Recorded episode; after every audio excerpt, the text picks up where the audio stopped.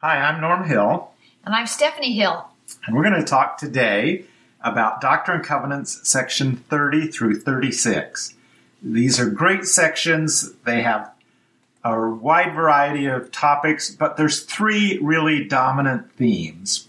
One is the mission to the Lamanites. Oliver Cowdery, Parley P. Pratt, Peter Whitmer, and Ziba, Ziba Peterson all went to a mission to the Lamanites. We're going to talk a little bit about that. Secondly, we're going to talk about family relations and dealing patiently with sometimes reluctant or difficult family members. Thomas B. Marsh is highlighted.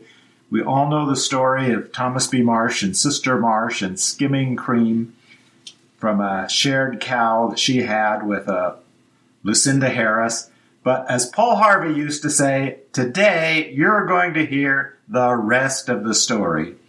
The third theme in these sections of the Doctrine and Covenants is about developing faith, really the core of our beliefs, and how a more complete understanding of the parable of the wise and foolish vir- virgins, virgins help us understand faith. Now, sharing the gospel is, as I mentioned, an important theme that begins these sections in the Doctrine and Covenants. As background, the church is pretty small during this period of time. We're still in the 1830 1831 time frame when the fledgling church needed new members, and so Oliver Cowdery goes on a mission with others. Um, there's something really unique that happens in our personal lives and with our own faith when we try to explain the gospel to others. Section 30 and section 32, we read about Oliver Cowdery, Peter Whitmer, Ziba Peterson, and their call, along with Parley. Pratt, to go preach the gospel in the wilderness to the Lamanites. And you say, well, the wilderness? What do you mean the wilderness? Well, the Indian Territory was the other side of the Missouri River. Kansas, as we know it in the United States today, didn't exist back then. It was, if you will, the wilderness, Indian Territory, as it was defined by the United States at that period of time. These four set out on a mission that turned into three months just to get from upstate New York to um, Indian Territory to what eventually was the frontier in Independence, Missouri. Sometimes we don't realize they had to travel 1,500 miles. They were walking nearly all of the way, and it was difficult and strenuous. At one period of time, Parley P. Pratt says in his autobiography that they were in snow that was three feet deep. They had to travel essentially with very limited supplies over a difficult period, uh, a difficult landscape. There were there were times when there was no road. They were off wheeling, if you will, uh, going off roading on their own. A long journey with mostly just the clothes on their back. Wow. 1,500 miles. That's quite a trip, but lots of steps on their Fitbit. Yeah, you'd like it that way, keeping track of all of those steps. Just to put the distance in perspective, uh, it's only 1,100 miles from Nauvoo to the Great Salt Lake. So these four intrepid missionaries, who had themselves been members of the church only a few months, walked even further than the pioneers whose journey we celebrate in days of 47 parades and, and festivities. Back then, as I mentioned, Missouri was the edge of the United States. Across the Missouri River in what today is Kansas was the Indian Territory. But along the way, the missionaries didn't just travel, they also preached the gospel. Eventually, they baptized 127 people on their way to the Indian Territory, on their way to preach the gospel to the Lamanites in the wilderness, as this section of the Doctrine and Covenants invites them to do and clarifies. Some of the people they baptized became prominent in the early church. Sidney Rigdon, Edward Partridge, Frederick G. Williams, they're all part of the early foundation of the church. And sections 35 and 36, these sections in this discussion of the Doctrine and Covenants are also revelations given to two of these early converts, Rigdon and Partridge, who went to New York after being baptized to meet the prophet. While Frederick G. Williams continues as a missionary, in fact, with Oliver Cowdery and the others. So, so already their mission has been pretty successful. It was. They they baptized along the way uh, members of the church who became very prominent. And when they arrived in Independence, Missouri, two of the missionaries took day jobs as tailors just to have enough money to support them, the other three and all five of them together. They met with members of the Shawnee tribe as they crossed over the Missouri River, and later with the Delaware Chief and Tribal Council. Both the Shawnee and the Delaware had been relocated from eastern lands under U.S. President Andrew Jackson's Indian Relocation Act. So, um, so why had they been relocated? So now we're getting into a little of local politics of the time, and while I don't want to say much or get into a lot of detail about what happened from a political point of view, it is important to have a little background to understand what happened to the missionaries and better understand this section in the Doctrine and Covenants. So there were two prevailing political views in the national government in Washington, D.C. at the time regarding Native Americans. The predominant one was to keep them separate and relocate them as part of westward expansion of the U.S. So in this case, these tribes, the Shawnee and the Delaware, were relocated from eastern parts of the U.S. and would later be relocated again. The other view was to build schools and such and integrate Native Americans just like any other group that was coming from Europe or Asia or a- anywhere else. So, the melting pot. Yeah, the melting pot. We also talk about that. Most ordinary Americans at the time, however, thought Americans from Europe thought that Native Americans were inferior, and the best thing to do was to keep them separate. Joseph Smith had the opposite view, however. His view was that Native Americans had a long and glorious history that was captured in the Book of Mormon, of course, and that even the Native American culture of today, of his period of time, there were a lot that could be learned from that group. We're better together. Yep, that's exactly right. And let me emphasize that to Joseph Smith, it wasn't just one way of assimilating Native Americans into the existing colonial culture, but he wanted to take the best of each and use the Book of Mormon as a basis of learning not only the spiritual legacy that the Lamanites had to share, but current Native Americans and what they had to offer to everybody else living in the eastern seaboard, uh, as well as what then was the West, Missouri. So, so Joseph believed in a unique version of the melting pot, but how how did that go over when the missionaries arrived in the Indian Territory? Yeah, it didn't go over very well with some of the local officials. It went over well with the tribes, especially the Delaware tribe. Oliver talked about building schools and living together, not just taking over. He said Joseph's view was that taking the best was the way for the country to be built, and that the Book of Mormon even prophesied of the Lamanites in latter days blooming like a rose. The tribal chief of the Delaware, his Americanized name was William Anderson, was very receptive and wanted to hear more from the missionaries, wanted all of the members of the Delaware tribe to have the missionaries speak to them. But the local Indian agent, a representative of the government, his name was Richard Cummins, for the area, didn't like these New Yorkers, outsiders meddling with the tribes and and essentially wouldn't let them continue preaching. He he gave them an out, said if you could get permission in writing from the territorial agent in St. Louis, then that would be okay. uh, that territorial agent, is a historical figure that we sometimes know a little bit about, uh, General William Clark. Clark, is that Clark of Lewis and Clark fame? It's exactly the same one.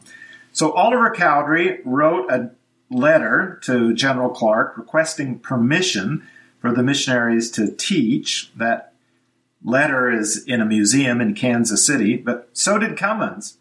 And while Oliver Cowdery said his primary mission was to teach Christian values, establish a school, and learn from the Delaware tribe, uh, Cummins said, "Hey, these these guys are meddlers. They're talking strange stuff, no doubt referring to the Book of Mormon, and discouraged Clark from giving them permission to speak to the Indians. Uh, Cummins' letter is also available as a matter of the historical record. So, what happened? Did the missionaries get permission or not? No, they didn't. It was Clark uh, essentially did a pocket veto. He never replied so the missionaries were not able to continue teaching or meeting with the Delaware or any other group of Native Americans in the Indian Territory at that period of time. Wow, that, that's fascinating. It, it is a fascinating story. While they were successful and receptive in Ohio and some success in teaching Native Americans in the Indian Territory, their overall efforts were thwarted by officialdom, if you will, bureaucracy. And what Oliver Cowdery found is that uh, there were some local ministers who didn't like them in the area either. Parley P. Pratt recorded this in his autobiography and said it was the jealousy and envy of some of the local ministers that convinced the Indian agent that they ought to not give permission for Oliver and the others to teach the gospel to the this group of Lamanites, this group of Native Americans. So, what's the implications for us today and for missionaries? Uh, I'm glad you asked about that. First, um, some years ago, President Dallin H. Oaks said that we need to establish a gospel culture and work towards that, regardless of our individual background or cultural tendencies in general. Uh, President Oaks was saying the same thing as the prophet Joseph Smith. Don't just assimilate together, establish something new, something unique, something brand new that's based on the gospel. President Oaks was speaking when he talked about the gospel culture specifically to members in Africa. His talk is recorded in the Ensign and uh, reprinted in the Ensign in, a, in 2010. Let me quote from two parts of President Oaks' talk. First, talking to the Africans, here's what he said. Quote, the strong African family culture is superior, superior to that of many Western countries where family values are disintegrating. We hope the examples of love and loyalty among members of African families will help us teach others these essential traditions in the gospel culture. Modesty is another African strength. We plead with youth elsewhere to be as modest as most of the young people we see in Africa. End quote. Again, you're hearing themes from the prophet Joseph Smith in President Oaks' talk. Let's build something new based on the gospel, based on the Book of Mormon. Take the best of each. But President Oaks uh, also said that there were some local traditions that were inconsistent with gospel values, and he cited male dominance in the home and the bride price. In this same regard, Elder Joseph Sitati, a native born African, a Kenyan, now serving in the Africa Central Area Presidency, often quoted in meetings the scripture from 2 Corinthians. He, 2 Corinthians 5:17 says this: Therefore if any man be in Christ, he is a new creature. Old things are passed away; behold all things are become new. I knew Elder Sitati when he served in the African uh, West area presidency. I was a counselor in the stake presidency in Lagos, Nigeria, and he would often come and speak either to members or to missionaries when I was there. Later, I was called as the Ghana Accra West mission president, and while serving as a mission president, we had missionaries from as many as 26 different countries. We'd often say it was almost like a little mini United Nations. And in that mission, with so many different cultures and backgrounds, we'd often remind ourselves that we all needed to become new creatures in Christ, that we needed to develop a gospel culture independent of our nationalities, whether that was North American, European, whether that was Kenyan, Tongan, we had missionaries from the Polynesian islands. Regardless of our cultural background, we needed to become one in Christ. And during that period, I came across a wonderful scripture from the book of Acts. Let me read a portion of it. Where there is neither Greek nor Jew, circumcision nor uncircumcision, barbarian, Scythian, bond nor free, but Christ is all and in all. Put on therefore as the elect of God, beloved humbleness, meekness, long suffering, forbearing one another, and above all these things put on charity, which is the bond of perfectness. These scriptures remind us as well that there's no heritage that is important as the gospel legacy. President Oaks then went on to talk in uh, his 2018 General Conference message of the importance of missionary work. And when he talked about missionary work, he said there were lots of local practices that would be efficient and would be very helpful. But he wanted to talk about some practices that were broad, that regardless of our background could be applicable. Let me quote from his 2018 Sharing the Restored Gospel talk. Quote, I wish to speak of ideas that will work everywhere, from the newest units to the most established, from cultures now receptive to the gospel of Jesus Christ to cultures and nations that are increasingly hostile to the religion. I want to speak of ideas that you can share with persons who are committed believers in Jesus Christ, as well as with persons who have never heard the name, with persons who are satisfied with their current lives, as well as with persons who are desperately seeking to improve themselves. So he's, he's, end quote. He's setting the stage with his remarks to tell us he's going to talk about a few universal principles, a few things that we can apply regardless of where we might be living, regardless of where missionaries might be serving. Here's what he said, quote, we need to remember that people learn when they're ready to learn, not when we're ready to teach them. What we are interested in, like the important additional doctrinal teachings in the restored church, usually isn't what others are interested in. Others typically want the results of the doctrine, not the doctrine, unquote. I think this is a profound shift. President Oaks is saying whether it's everyday missionaries or full time missionaries, find out what people are interested in, and then talk about the results of the gospel, not just doctrinal teachings. It's a bit of a sequence.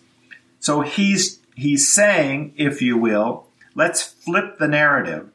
Rather than talk doctrine first, let's let people ask about doctrine after we find about their interests and after we've shared the fruits of the gospel. So the sequence is one, determine others' interests, two, share the fruits of the gospel, three, allow others to ask doctrinal questions based on their interest. In my new book, What They Don't Teach You at the MTC, I apply this advice from President Oaks, and I give lots of examples of how to do it. This approach is gaining some traction throughout the church, but is sometimes overlooked in various places. Today, full time and everyday missionaries are sharing the gospel virtually in unique ways that never have been available prior to the internet. The internet gives us an opportunity to share the gospel when we understand others' interests, even by joining interest groups where there's already something of a bit of a common interest. What they don't teach you at the MTC, that's that's good. It's published by Cedar Fort, right? It, it is. And it builds on Preach My Gospel. It is. So Preach My Gospel is the foundation, but it like anything that has a foundation, you have to build up from there.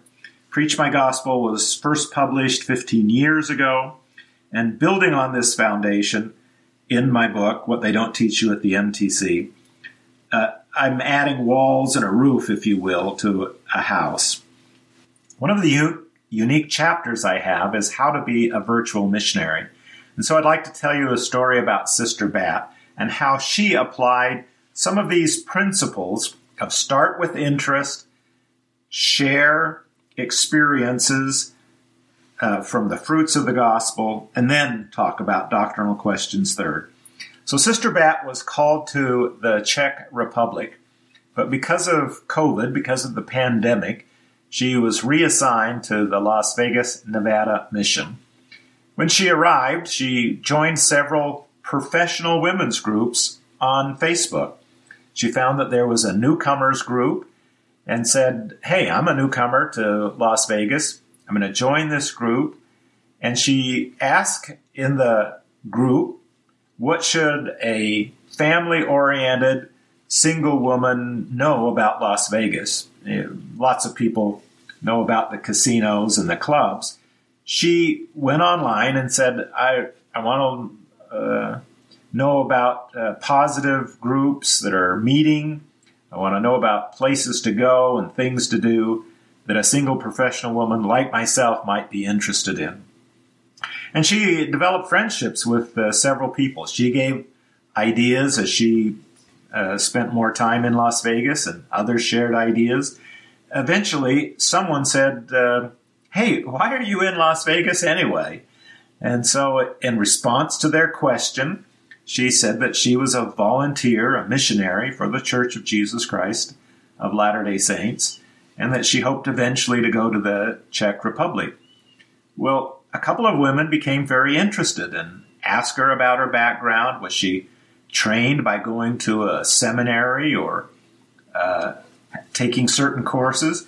And she was able to say, no, well, she had gone through seminary and high school, it wasn't the same as a college oriented class and shared her family experiences reading the scriptures regularly. Eventually, she was able to teach some of these women and see one of them baptized while serving in Las Vegas, all because she joined an interest group, shared the fruits of the gospel, and then allowed others to ask doctrinal questions when they were ready to do so. I think it's a really great, inspiring story. I love that story. That's a great story. Now, Oliver Cowdery and others were not allowed by the Indian agent to continue teaching because they didn't have a permit and they never got it. Any example of modern day missionaries who didn't get a visa or had other restrictions? You know, now there are a lot of restrictions because of the pandemic let me tell you about one, our grandniece. Uh, it's really a story of personal resilience and relying on the Lord. Altogether, she's been out on her mission five, going on six months, but she spent two months of that, more than a third of her mission quarantined. At one time, she spent 29 consecutive days isolated from others. Uh, now, there's restrictions for you, huh? There's somebody who's had to deal with uh, not just an inability to teach the gospel, like Oliver Cowdery, but was also restricted to her apartment until she was able to pass periods of time of quarantine. Let me tell you a little bit about her story. She was called on a mission to Germany, but couldn't get an initial visa, so she was reassigned to Ohio. After a couple of months there, the church sent her and others to the Preston MTC in England, hoping that they'd be able to, after a period of time, being quarantined to go directly from Preston to Germany. But after 14 days, when they were put on an airplane, they had fulfilled their quarantine period. Um, they were about to leave the terminal, and elders from the London, England mission rushed onto the plane and said they needed to disembark since Germany would not let anybody from England into the country at that time. They had discovered that there was a new coronavirus variant. Didn't know if it was worse than the standard variant. They could see that it spread fairly quickly, and at that time, Germany wasn't letting anybody from England into their country. So she and her companion got off, and they were within a day or two reassigned to the London, England mission. After a couple of weeks there, officials in England said they wouldn't renew their temporary visas. Um, they, they didn't want anybody from outside the country there if they could avoid it. So they were reassigned to Croatia, where they were quarantined again, and then after 14 days, assisted with earthquake relief. But following their quarantine period in Croatia and some period of time in service uh, to earthquake victims, they were permitted to go to Germany. They were able to get a visa, and she's now in Germany following a period of time when she was uh, quarantined in place. That's a that's a lot of bouncing around. Did she ever, did she get discouraged? Most of the time, no. She's really very resilient. She focused on what she could control and not things that were outside of her control. You know, mental health experts, some of whom have done research with the missionary department, say the single most important thing missionaries can do is control the controllables. Don't worry about things you can't change. Focus on what you can influence sometimes missionaries get expectations that are way bigger than circumstances would allow. And it's those unrealistic expectations cause them to get anxious, feel a lot of stress, worry about their own situation, and get very, very discouraged. That's good advice, but but how can missionaries do that? Again, it's control the things you can control. Sometimes those are very simple things that can make a difference. Um, there's a Navy admiral who's written a book called Make Your Bed. I quote it in my book, What They Don't Teach You at the MTC. And his advice is if you want to feel good about yourself, make your bed. It's one of the important things that can build personal resilience. What? Making your bed builds resilience? That's what he says. Uh, Navy Admiral William McRaven gave this advice at a college commencement, then wrote a book about it. Of course, the idea just goes back to controlling things you can control. And McRaven says that's something you can control. That's something you can do every day. Make your bed. Start by making your bed. That's something you can control. And then go from there. As a mission president, we often ask things, missionaries to take care of their apartment, take care of their personal health. And I tried to boil it down to three things that I wanted the missionaries to do each day, helping keep their apartment clean, their, their local area clean. One, make their bed. Two, wash dirty dishes. Three, take out the trash. These are three very practical things, but they go back to controlling things that you can control. It's a sneaky way of building resilience. Without talking about it, just go out and do it. Yeah, sometimes we talk way too much without actually doing. We don't create practical examples.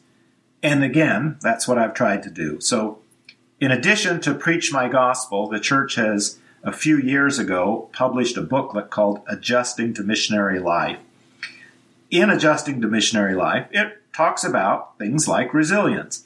Sometimes there's a limited number of examples. So I've broadened examples on personal resilience, on practical applications for missionaries that deal with stress, anxiety, depression, and how, on a limited basis, missionaries can control their expectations. Let's look at uh, another theme that's in this seven uh, sections in the Doctrine and Covenants. Let's look at specifically Doctrine and Covenants 30 through 31. So let's read Doctrine and Covenants section 31 through uh, section 31, verse 2. It's a really important scripture about family relations. Uh, may I read it? Yes, please do. Uh, Behold, you have had many afflictions because of your family. Nevertheless, I will bless you and your family, yea, your little ones. And the day cometh that they will they will believe and know the truth, and be one with you in my church. Many afflictions because of your family. Uh, I think Thomas Marsh's troubles between his wife, who owned a cow with other members and was offended because she was seen as skimming cream, all well known. Is that what this is all about? Yeah, it's not referring to that incident. That happens later. But I think uh, this verse foretells of Thomas Marsh having family difficulties. He had three boys, they were young. He taught them uh, well but he and his, his wife did have troubles. Thomas and Elizabeth Marsh were early converts. Uh, interesting to know, Thomas Marsh, of course, he was the president of the Quorum of the Twelve Apostles, but he first heard about the church in 1829, before it was formally organized. And when he heard about the Book of Mormon, he looked for Joseph Smith.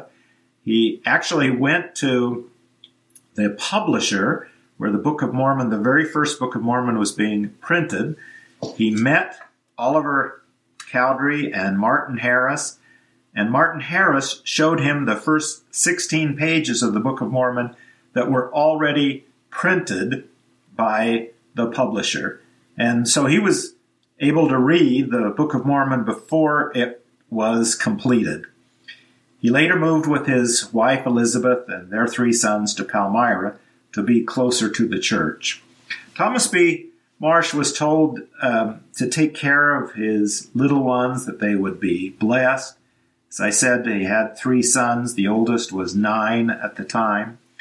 Marsh was called to serve on various missions himself. He was told in this section of the Doctrine and Covenants to be patient, not to revile, to pray always, and to heed the Comforter.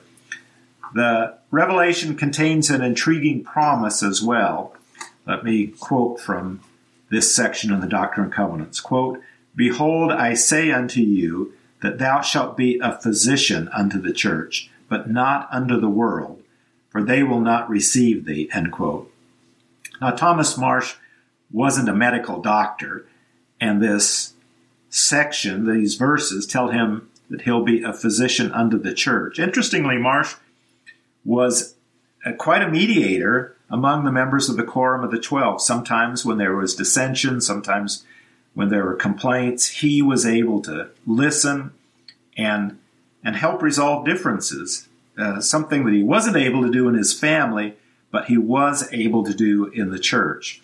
And we read about some of the challenging times that occurred in Kirtland and how Thomas B. Marsh dealt with them in Doctrine and Covenants section 112. That's a later come follow me discussion. We'll take that up uh, uh, at a later time. But for now, know that Thomas B. Marsh was counseled not only to be patient in dealing with afflictions with his family, but also that he would be a physician to the church in helping with spiritual matters. Well, what do you consider the most important thing to learn? This section about resolving family differences? I think that's part of the message. We all have differences in families, in quorums, in our work associations. And, recall that Elder David A. Bednar gave a very well known talk in General Conference about not being offended. I think that's an important part of resolving differences, uh, starting by not seeing differences as conflict, but rather as um, divergent points of view. How can we resolve them? Yeah, you can't offend me without my permission. That's what Elder Bednar emphasized. We choose to be offended or not be offended. It's a choice we make.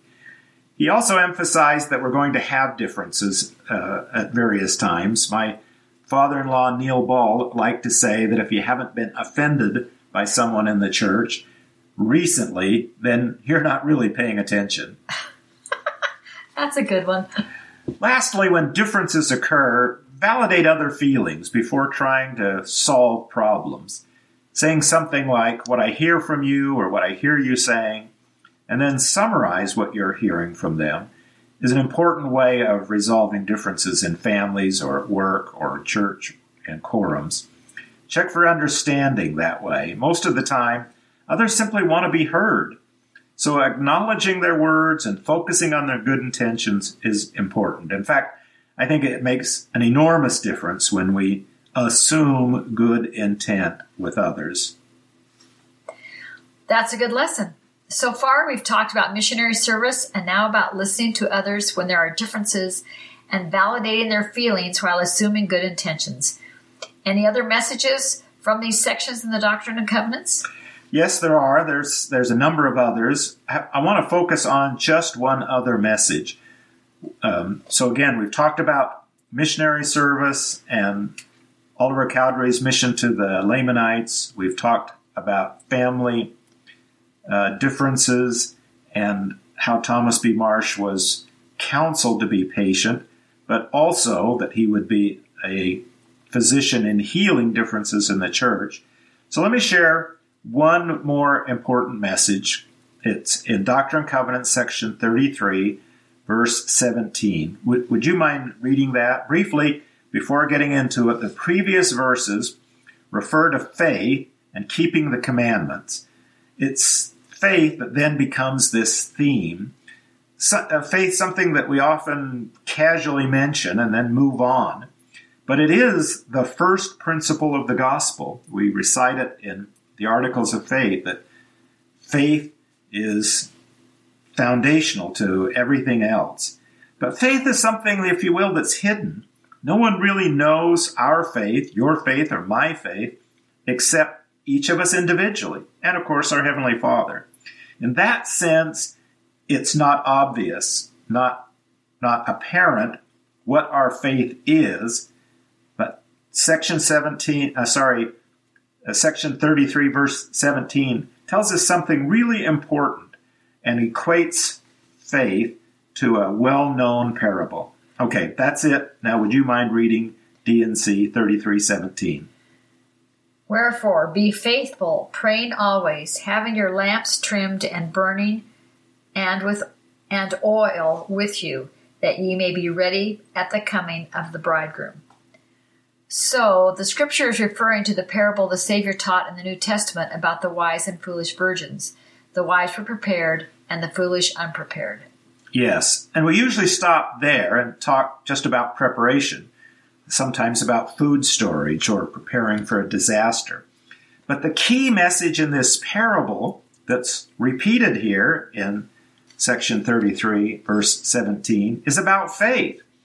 In ancient times, no one would go to a wedding and take a lamp without oil, unless, unless they just wanted to look good without really being good.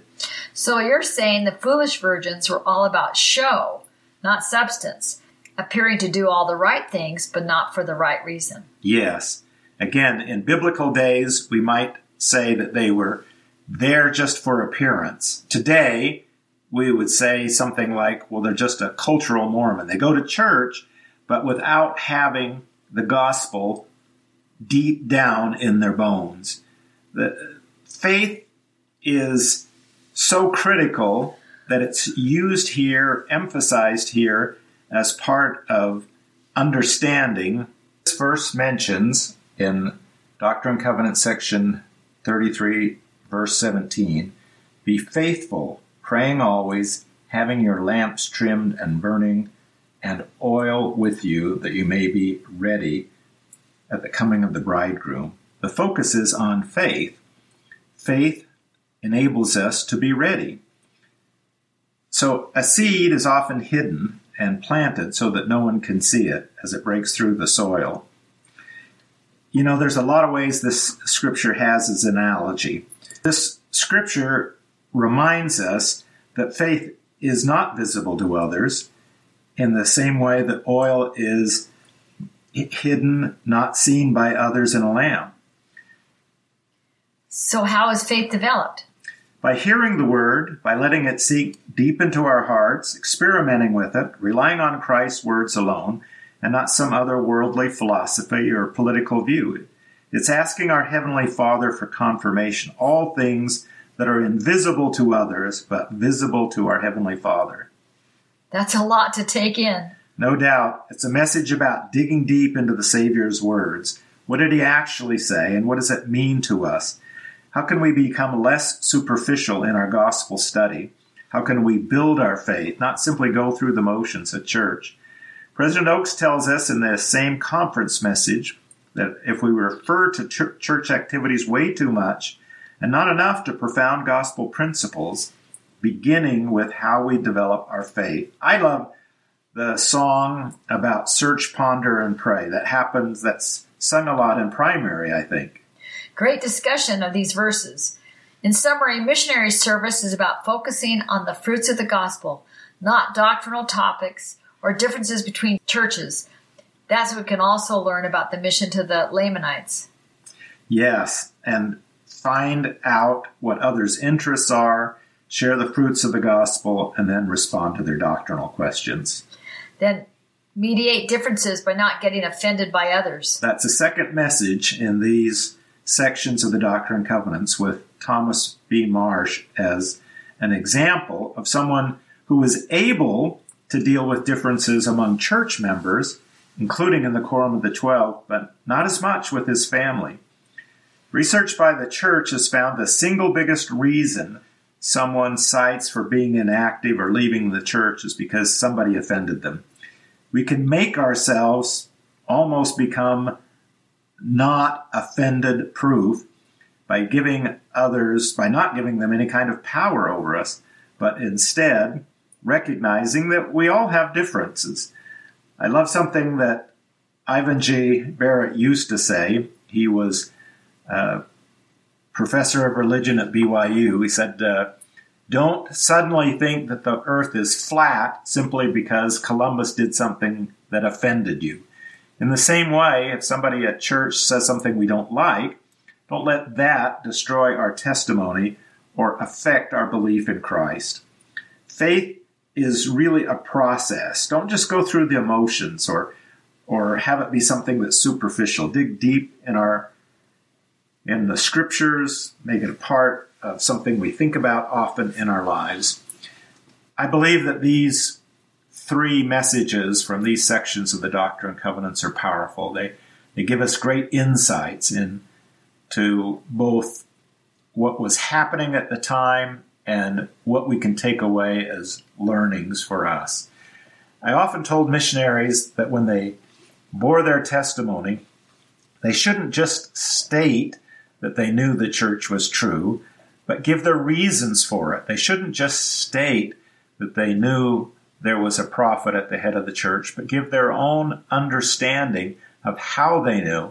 And the easiest way to do that was to add the word because after their own statement of belief. So, as a for instance, if a missionary was saying, I know the church is true because I have found in my daily life it gives me guidance. They're answering a question that others have on their minds as well. How do you know the church is true? How can I follow your example and gain a similar testimony? So I'd like to end this Come Follow Me discussion with my testimony. I know that as we study the scriptures, that God will reveal to us personal insights that are unique, that, that are insights we gain because He's done that for me. I know that as we pray, that our Heavenly Father will hear and answer our prayers because there are times when I've prayed that I felt His presence, that I knew that there was someone else in the room with me, that I wasn't just saying words alone. I know that that can happen for each and every one of us because I have seen people unfamiliar even with Jesus Christ, Muslims in Ghana, who were touched by the Holy Ghost and knew that the gospel was true. I bear testimony of that in the name of Jesus Christ. Amen.